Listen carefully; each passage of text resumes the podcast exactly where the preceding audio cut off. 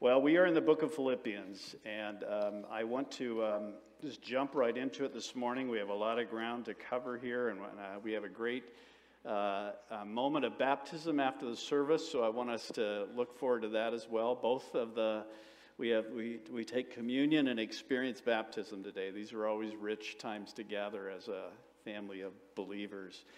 And uh, as the as you can see from the slide there, one of the, there are many different themes throughout um, this little four chapter book in the New Testament called Philippians, where uh, a guy named Paul, who was an apostle, which is just simply an authorized messenger of Jesus, is writing to a little group of 50 so believers in a Roman colony called Philippi. And in this book, there's uh, a lot of talk about joy uh, and we, the last few weeks, we talked about joy as learning how to reinterpret your circumstances in Christ. We're going very slow through this book. Uh, that's not because it's a style I prefer necessarily. It's because I think these kind of books require us to really slow down. And um, at some point, you should be, if you've been following with us in this series in Philippians, at some point you should be thinking, well, that sounds a lot like the message he said three or four weeks ago. At which point I'm going to say precisely. Uh, because there's lots of layers that come around again and again in here. And that will be the case today as we consider this idea of surrendering my big story for the big story uh, which is another way that gets us to joy and humility and some of the other themes uh, in this book. But uh, let, me, um, let me pray for us, and then we'll get underway.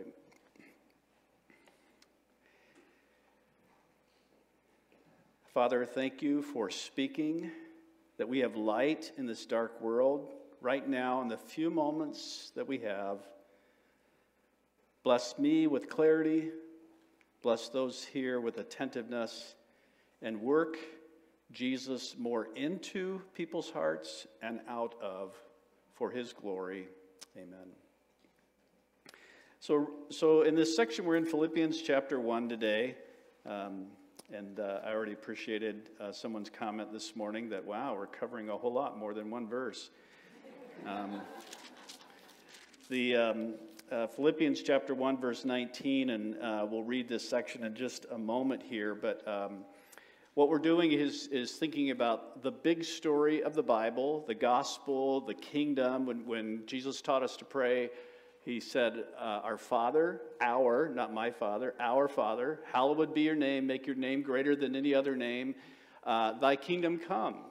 In other words, Make this place on earth a place like it is in heaven where your will is done. So, all of that's part of the big story. And the big story is all about showing off God's glory. We never add to God's glory. We never, ever add to God's glory because we can't give something that God already has. So, when the Bible speaks about glorifying God, it just means making God's glory more visible through you which delights God and also honors you, strangely enough. But uh, so, how the big story showing off God's glory, how that's such a great story that it makes me gladly surrender my story, my story of trying to seek my own glory, my story of wanting to be happy, my story of wanting to suffer less in this world, my story of wanting to feel better about myself in this world, my story of wanting more people to adore me in this world, uh, whatever it is, we surrender all of that and uh, we get swallowed up in the big story. One of the things that hopefully will happen today, if the slides work, and even if they don't, you have this same text in your bulletin, is to again encourage you to be soaking in this book once a week at least these four chapters you could read, but even slowing down and just hovering over a few verses. For example, imagine if you just wrote out these verses that I'm going to preach on today. You just took one day for, and in about five, ten minutes, you just wrote them out word for word. And then you just sat there and looked at what you wrote, and you penciled over it, and you hovered over it, and you talked to the Lord about it. I, just, I wonder what would come out in that moment and said, Lord, what are you saying to me from these few verses? What are you saying to us as a church from these few verses? And by the way, if you want to do that, next week, chapter 1, 27 through 30, there you go. Um, but here we have this story, and it uh, falls out in these. These, I've put it into, when I looked at this, I, I put it into three little sections, even though it's one long run in, run on sentence in originally as Paul wrote it. So let me read it for you. This is beginning actually in um, verse 22. If I am to live in the flesh, that means fruitful labor for me. Yet which shall which I shall choose? I cannot tell. I'm hard pressed between the two. My desire is to depart and be with Christ, for that is far better. But to remain in the flesh is more necessary in your account. Convinced of this, I know that I will remain and continue with all with you all for your progress and joy in the faith, so that in me you may have ample cause to glory in Christ Jesus because of my coming to you again. So here we have these three sections that seem to work well together. I think there are really just three words, three phrases we're going to look at today. Uh, uh, you may hover over this, you may find different ones, but these were the ones the Holy Spirit seemed to draw my eye to. I saw a lot of rich application for me, and since uh, my preaching really is to me first, and you become the victims of that, so be it. Here we are. So um, I want to start just with this idea of uh, fruitful labor here. Uh, and think about that for just a moment. It, would, it should be fairly obvious. You don't need to have ever read the Bible before to see the main idea here, right? There's a tension here. Uh, Paul is thinking out loud about something. There's a tension between two things. And in this case, it's a tension between two good things. Should I, if I die here in prison, uh, that'll be better. I'll be with Christ. Uh, it'll be more of what I've been living for. But if I stay, there's work to be done here. And so he's experiencing the tension between those two. But I would suggest to you that as, as he thinks about these out loud, it actually reveals itself to him as a tension between the big story and Paul's story, even though it's between two good things. And, and just a little side note here I think this is one of those moments in the Bible where there's a beautiful example of public vulnerability. Paul is being vulnerable to his audience. He's telling them something about himself, a tension that he is wrestling with. And we know that because the, the Greek language here is kind of all over the map. It's missing grammar, uh, and the Greek was the original writing of Paul. It's missing grammar, it's, spontane- it's very spontaneous, it's a run on sentence. Clearly, Paul is just kind of trying to process this out loud with people. And this kind of vulnerability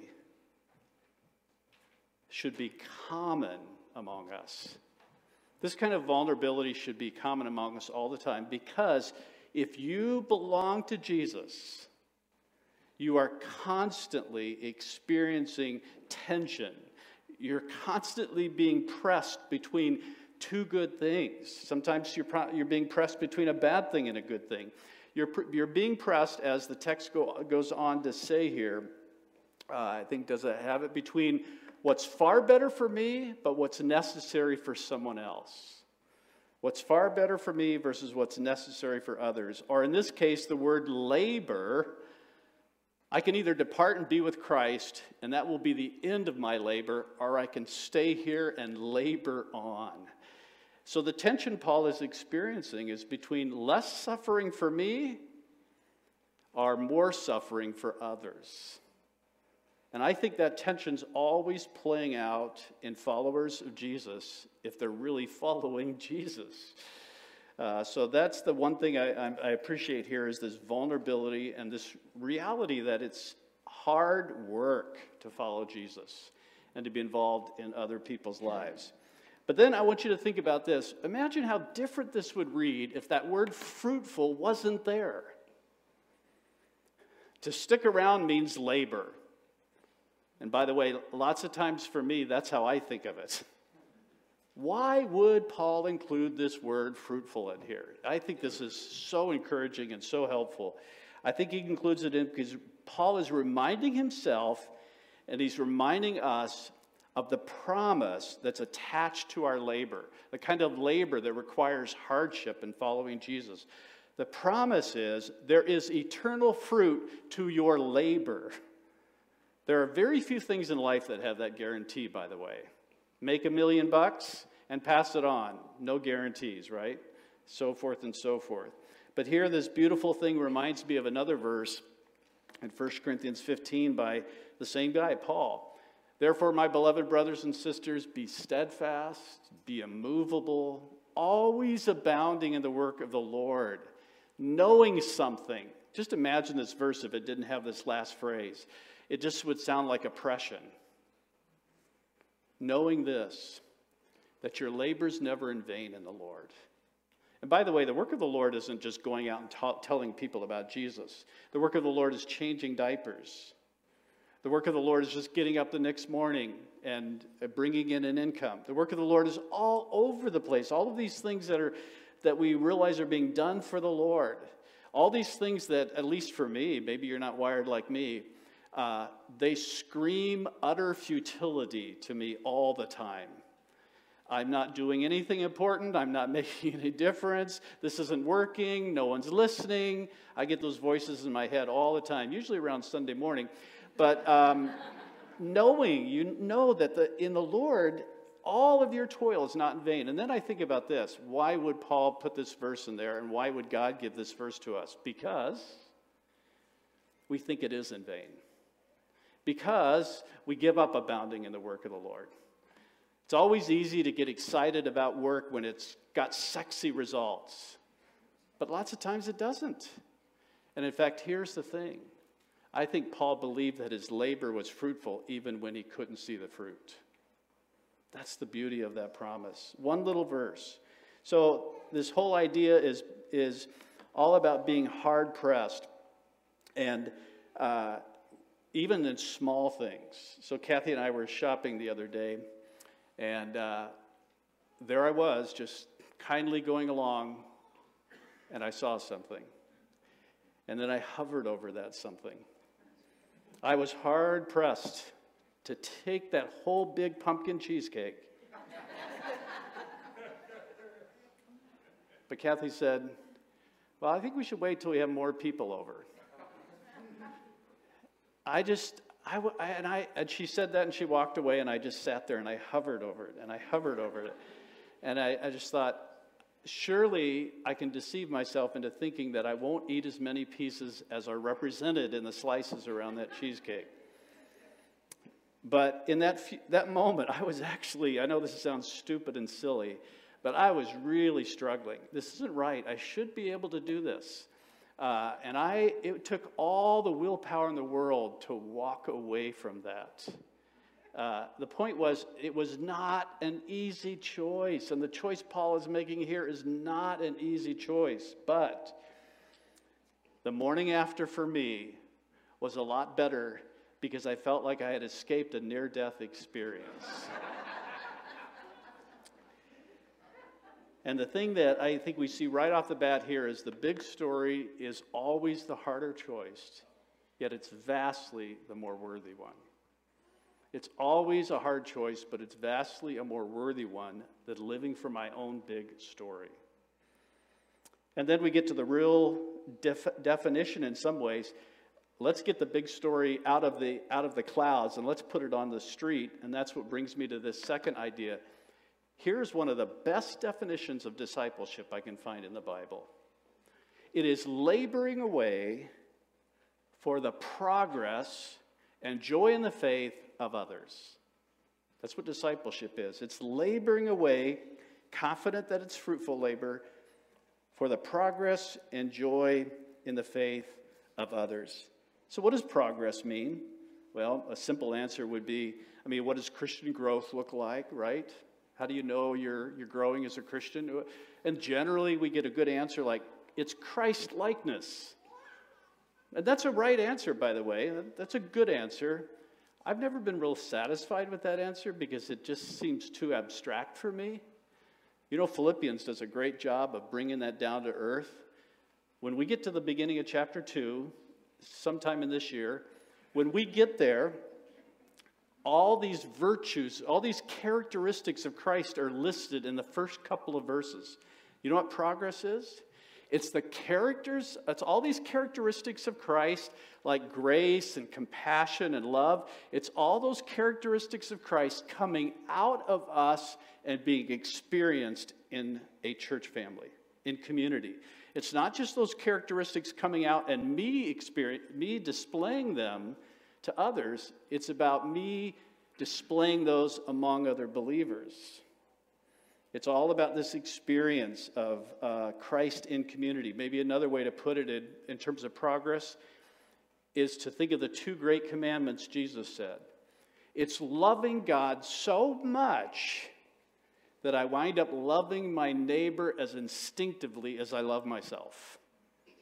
That's what progress is in the Christian life. Now, interestingly, I would say this for some of you, progress is not sinning less it's thinking less of sin. For some of you, progress is not sinning less, it's thinking less of sin and more of grace. It's one of the things I've observed. There's, there's this, what I call ouchness. You know, people read the Bible, they hear a sermon, they get exposed to some Christian book, and they feel a sense of ouch. They, the Word of God exposes them like it's supposed to. But if you don't move beyond ouchness, you're missing out on so much of the Christian life. It's, it, it, it we, we, it's like you got to move past conviction to Christ bragging.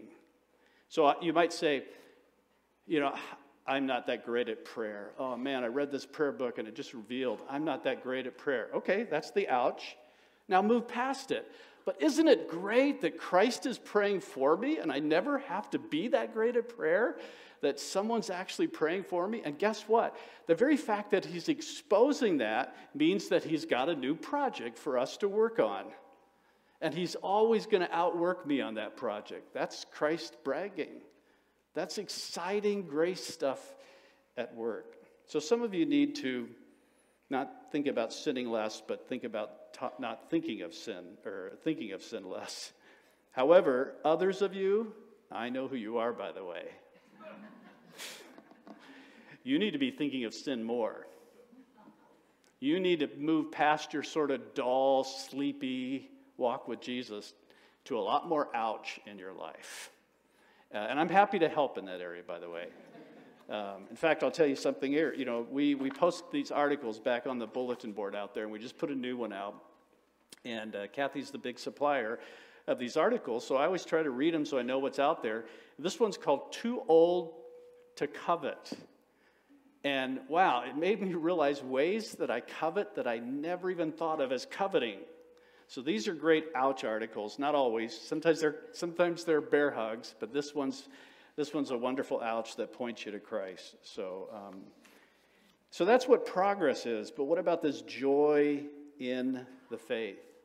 And I think it's important to notice that it doesn't say joy of faith, it says joy in the faith. And whenever the Bible says the faith, it's almost always talking about not faith as an experience, but faith as content. So, in this sense, I would say it's deep awareness. It's deep awareness of all the promises of the gospel. It's deep awareness of the kingdom that Jesus is building right now on planet Earth. And so, think of it this way when you become a believer, what's essentially happening is that uh, you're being transferred to another country and you don't know the language, the gospel language. You have to learn the gospel language. And so, joy in the faith is the blessing of walking around with a translator who's always making sense of what God is doing. That's what the Holy Spirit is doing in our life. And the longer you're around that translator, the more you just pick up on the language faster and faster, you become fluent in it. And you begin to get energized by this contented perseverance that the Bible calls joy. So, this, this section here is about others, right? It's about progress in others, it's about joy in the faith in others. The idea is that this is what we labor for. This is what we labor for. This is the big story. This is the wealth that we've received from Jesus, sharing it to others in an other centered operation. That's what we're all about. So, this is the beauty, I think, when you, uh, and let me just uh, rehearse this too, because I think Mark 10, the, the, the passage that uh, Jordan read for us, there we go. Uh, I want you to look at this passage one more time because it really brings this all together this sort of other centered operation of surrendering your story for the big story. But Mark chapter 10, here Jesus is. He's, he's at the end of his, his uh, ministry. He's been investing in these guys for hundreds of hours. He's about to turn everything over to them. And these two brothers, James and John, come up to him in verse 35, and they ask a very normal question You're bringing in a kingdom, right? Check. Uh, you're going to be reigning over Israel and all the nations, right? Check. You're going to need other people to rule with you, right? Check. Uh, we'd like to be on your right and your left if that's okay. Um, so, it, any one of us would have probably asked that question. And by the way, notice how the other 10 wish they'd asked it first in this story. But essentially, what happens in 35 through 29 or 39 is they say, We want to rule beside you, Jesus. Great motives. I want you to rule beside me. I've been telling you you're going to rule beside me. And then Jesus goes through this strange little dialogue. Are you able to drink the cup that I drink? To be baptized like I'm going to be baptized? Oh, yes, absolutely. Which in their mind, that was figurative language for are you willing to. Uh, are you willing to suffer with me? Are you willing to die with me? Like they're thinking of a military campaign, a sort of coup, if you will, to overthrow the current Romans. And that's what they're thinking. We are willing to be part of that coup. And, and Jesus says to them, Oh, you'll drink the cup I'm going to drink. You'll go through the baptism I'm going to go through. But in a few hours, you'll be shocked what that really is. It's not a rise to power, it's a surrender of the power that's given to you. Like it says in 42 through 44. Power is not given to make your story great at the expense of others. Jesus contrasts there's two kinds of power in this world power under Jesus and power under anybody outside of Jesus. I don't care what, I, this is not a cynical view of humanity. This is a Jesus view of humanity. Whatever power you have in life, whether it's the authority you have as a parent, a boss, a, a coworker, whatever it is, if it's not under Jesus, you're always going to use that power. Your natural instinct is going to be to use that, that power to make your story great at the expense of others. Always. Only Christ can reverse that to where power is given to us to make others great at our expense. That's why chapter 10, verse 45, one of the first verses I ever memorized. For even the one with all power, the Son of Man, came not to be served, but to serve and give his life a ransom for many. It's not just service, period, it's service for the life of others to get closer to Christ. So that's the big story. That's this idea of joy in the face and progress for others, which leads me to this other big conclusion that laboring for the big story in others swallows up concern about my story being big. This is so freeing, hugely freeing. So let me let me just make some quick suggestions, some sort of conversation starters, and then I want to wrap this up with just a sort of strange thought to leave you all with. but um, how can your story get lost in the big story? So, this is a quick flyover. Seniors, for all the seniors out there, people my age and older. Um, uh, here's my thought to you start spending your savings. Am I talking about your financial savings? Well, sure. I mean, you don't need to give most of that money to your kids. Let's be honest, okay? Uh, yeah, the kids are thinking otherwise. Uh, so, you know, I know, I know you, you know, we, we're taught over and over again, well, what about, you know, if I get near the end of my life, I'll need it all for medical bills. Okay, even that's, there's a way to think about that. But I'm really not talking about your money. I'm talking about all the rich experience you have of walking with Jesus for years and years and years. Spend it on others who don't have that. And by the way, everybody who's under 65, you need to be grabbing everybody over 65 and having lunch and coffee with them and just bombarding them with questions. Because God has put a wealth of veterans in your midst, and you're at war on your own, and they're there for you. So that exchange has to happen even more. Now, what about the other seniors, as in seniors, as in high school seniors? Uh, and by the way, anybody that's three or four years underneath them. Have you guys heard about this idea of a gap year?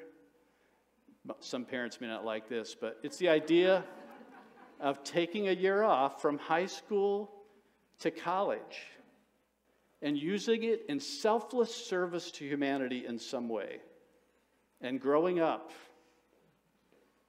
Just a thought, a way to make your story get swallowed up in the big story. Singles. Singles, some of you are wrestling with your calling. Maybe God's calling you to be single. Some of you are transitioning. You're, you're kind of wishing you weren't single, but you can't do much about it. Uh, so here's the thing I would say to you Would you help the church make you less invisible? Do you know that singles are outnumbering marrieds in our country, and the trajectory continues, there'll be more of them. And singles can feel very invisible in a local church, and they're the only ones that can help us make them more visible. We need more singles in our leadership. Just a thought. Parents, you need to manage your margins and monitor your fatigue. And you need to stop believing the lie that everybody, everything that everybody else is doing with their kids, you should be doing too if you're a good parent. Stop it. Less is more. Your kids are not the center of the universe, and they don't need everything you think that they do. Okay, just there's a whole bunch more I could say. I'm just I'm just trying to start some fires and uh, let you guys let you guys figure out how to put them out. Um, all right, so the last thing is this um, this little phrase, convinced of this. When Paul thinks out loud and he, he hears himself say, This is what's better for me, but this is what's necessary for you. As soon as he sees those two together, it's like, ding, I know what, to, I know what the right answer is. I need to stick around for you guys. Paul's not being heroic here, he's being Jesus. For me to live as Christ and to die as gain. What does he call himself at the very beginning of Philippians? I'm a bond slave. I live for the sake of others. And if, if I could say anything, I would say this this is the Jesus marker. This is the Jesus marker, the thing that makes you clearly a belonger to Jesus. Of all the things in Scripture that describe a Christian, this is it. It's someone who is dying to themselves over and over and over again, surrendering their glory for the glory of another, experiencing humiliation for the exaltation of another. They are so overwhelmed by love, they have to give it away. That's why Jesus says this in John 15 or John 13. A new commandment I give to you that you love one another. Now, have you ever stopped at that moment? This is the beauty of reading your Bible slowly. And you thought, there's nothing new about that command. That command's been around for thousands of years. What you, what's Jesus saying here? It's all in this word, just as. How did Jesus love his disciples? He gave up his life as a ransom for many. And by this, all people will know you belong to Jesus by this over and over decision. I found myself when I was going through this section of Philippians several months ago, this haunting question came to the surface Would I be willing to delay heaven and stay here in half hell for you? My first answer was no. And then I got haunted by that. What Jesus would do. No, no, no. That's what Jesus would love to do. And so Paul says in 2 Corinthians 12, I most I will most gladly spend and be spent for the souls of others. He doesn't just say, I'll spend, be spent. I will most gladly be spent for the souls of others. I've been saying over and over again love needs theology to guide it. Otherwise, the gravitational pull of popular thinking will cause you to love fake gods. I think we live in a world of the big story mattering so much more or so much less than my story. And one of the reasons why is for every time you hear or read or get exposed to the fact that the, that the big story ultimately needs to be your story, for every time you hear that, there are a hundred times, and I'm not exaggerating, you hear that my story is the big story. It's all over the place. So I'll give you this to chew on. It's something called expressive individualism. You'll hear more about it in Philippians. You don't need to remember this word, it's just a fancy word. What you need to do is start identifying the poison of this all over the place. Here's the definition each person has an inner core defined by their feelings and desires that needs to find outward expression in order for that individual to be authentic. Okay, that's kind of a fancy definition. Doesn't do much for you, maybe. Here's, here's one from a guy way back in the 1600s. Uh, a French philosopher, not French, Swiss philosopher named Rousseau said, Man is born free and everywhere in chains. Man is born free and everywhere in chains. You know what he meant by that? We are chained to polite society, and until we break away from polite society, we will never be truly free. So that trickles down into things like how we think of freedom. What do we call freedom in this country? Freedom is the right to self government. That's why we had to get rid of King George. It's to do what I think is right. Biblical freedom is not the right to self government. It's the blessing of being governed by the only one who could truly be right. So, freedom as we think of it is I'm free to be who I want to be. Biblical freedom is you're free to be who you were meant to be. Which is why, by the way, transgenderism makes so much sense. It really does. Because ultimate authority is in my individual desires. My nature, in other words, my physical body, doesn't have authority to tell me who I am. I and only I have authority to tell me who I am. That idea has been around for hundreds of years before transgenderism. And so another version of it is there may be a baby in my womb, but it's my womb. Peter Kreeft is a, uh, he used to be a philosophy professor at Boston College. He recently, this last summer, uh, did a commencement speech at Franciscan University I love the title of his speech. I'm not going to give it all to you, just one, one or two lines of it. 10 uncomfortable things about 10 comfortable ideas every commencement speaker tells you to cultivate. The first one is identity. You can be whatever you want to be, isn't even true for God. Hobbits can't become wizards, only better or worse hobbits. Men can't become women, only better or badder men. You can't make yourself immortal. You can't even make yourself a saint. Only God can do that. Or then he talks about self esteem. And he quotes from the old show, the Electric Company show You're the most important person in the whole wide world. In other words, God, how dare you sit on my throne? Hell is nothing more than the worship of ourself as the most important person in the world. That kind of philosophy raises a generation of psychopaths. And he goes on.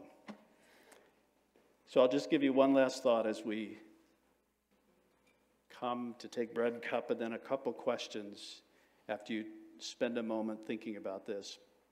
It's by another guy, another philosopher named MacIntyre, more in the 1940s, 50s.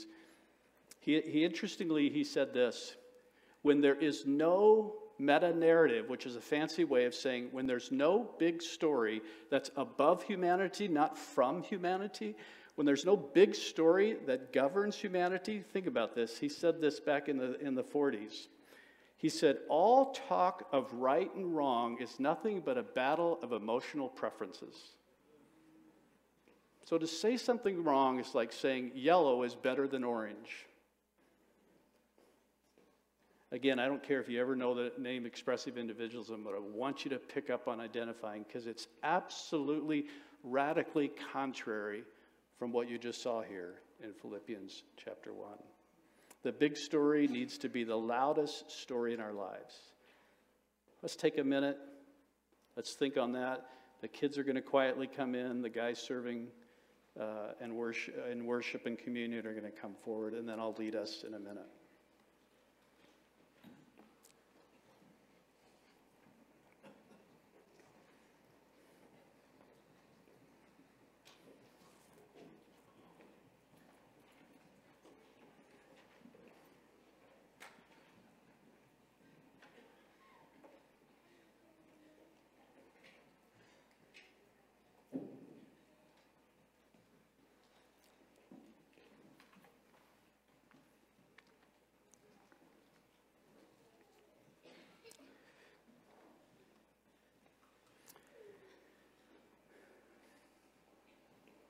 If you're visiting with us and you know Jesus as your Savior and King, you're welcome to come and take the bread and cup with us today. So just come down the center aisle. I'll lead us in a moment as we take it together. Something to think about as you sit there and wait for us to take communion together. Have you been convinced, like Paul was, have you been convinced by Jesus to choose what's necessary for others at the expense of yourself? Have you con- been convinced by Jesus to labor gladly and expectantly for the fruit of progress and joy in the faith for others? That, by the way, is the big story. And it's the only story that makes your story matter for all of eternity. And here's the irony of it it not only makes your story matter for all of eternity, it makes your story matter less to you in the here and now. That's freedom. So let's pray. Father, thank you for opening our eyes and our ears and communicating to us the richness of a life of suffering and self sacrifice in the gift of your Son. Even right now, as we eat of this bread and drink of this cup, we take into ourselves this sacrifice. May it gladly breed sacrifice for the sake of others to come closer to you. For Jesus' increasing glory, we pray.